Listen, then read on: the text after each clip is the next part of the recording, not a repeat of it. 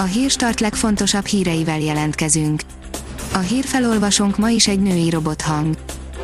Ma június 4-e, Bulcsú névnapja van. A 24.hu oldalon olvasható, hogy igazi pénzgyár Orbán barátjának cégbirodalma. 100%-hoz közeli jövedelmezőség az online kasszáknál, rekordforgalom és profit az építőiparban, és a készpénzszállítás is bejött Garancsi Istvánnak, aki átveszi Andy Vajna helyét a kaszinó bizniszben, furcsa módon csak a bankja veszteséges. Az Index oldalon olvasható, hogy 30 éve olvassák a Fidesz fejére, hogy kivonult a trianoni megemlékezésről, csak a sztori másik felét nem említi senki.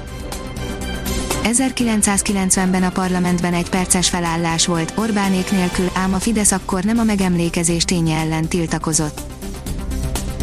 A növekedés szerint több ezer lakás ömlött az albérletpiacra, a hotelszobákat is hosszabb távra adják ki Budapesten. A rövid távú szálláskiadás piaca jövő nyárra érheti el a korábban látott vendégszámot, a hagyományos albérletpiac ezért még több negyedéven keresztül túl kínálatos maradhat, ennek következtében az albérleti árakban is csak egy lassú, fokozatos emelkedés várható, világított rá a növekedés.hu-nak adott interjújában Sumiki Balázs. A Profitline oldalon olvasható, hogy hogyan lesz ősztől az iskolai oktatás, hangzik a kérdés, három lehetséges forgatókönyv az iskolák és egyetemek soha nem látott kihívással szembesültek, amikor márciusban néhány nap alatt digitális oktatásra kellett átállniuk. A távoktatás egyik legnagyobb kérdése a gyakorlati órák, kurzusok megtartása, az intézmények ebben egyedi, alternatív megoldásokkal segítik a hallgatókat.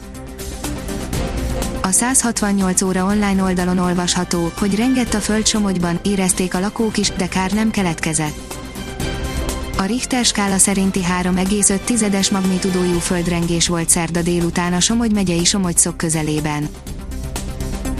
Az Autopro szerint elmegy a Nissan, ha a britek nem jutnak egyességre az EU-val.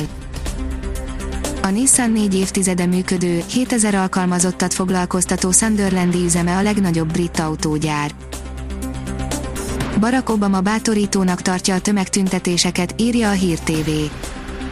Bátorító látni a tömegtüntetéseket az Egyesült Államokban, mert ez azt jelzi, hogy változóban van a közgondolkodás a rendőri erőszakról. Az M4 oldalon olvasható, hogy jó hír a takaréklak és az MKB-nak közel 10 milliárd forinttal kevesebbe kerülhet a Budapest Bank. Ennyivel alacsonyabbra értékelte ugyanis a BB-t a kizárólagos állami tulajdonosa, a Corvinus Nemzetközi Befektetési ZRT 2019 végén, mint egy évvel korábban, másik banki érdekeltségét, a 15%-os Erste pakettjét ugyanakkor csak nem másfélszer többre tagsálja. A Demokrata szerint Imre atya 80 éves. Akár jelképnek is tekinthetjük, hogy a Kárpát-medencei békéért, az emberséges létezésért élethosszan szolgáló papa nemzeti összetartozás napján ünnepli 80. születésnapját. A Nemzeti Sport oldalon olvasható, hogy MK döntő örömünnep Honvéd módra, a finálé legjobb képei. A Budapest Honvéd a mezőkövesd ellen 2-1-re megnyerte a kupa döntőt a Puskás Aréna első, nézők előtt rendezett tétmeccsén, amelyen természetesen a Nemzeti Sport fotósai is ott voltak. A kiderül írja, nagyobb esőzés közeleg.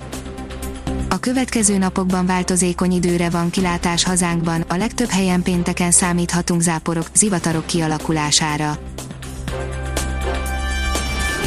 Ha még több hírt szeretne hallani, kérjük, hogy látogassa meg a podcast.hírstart.hu oldalunkat, vagy keressen minket a Spotify csatornánkon.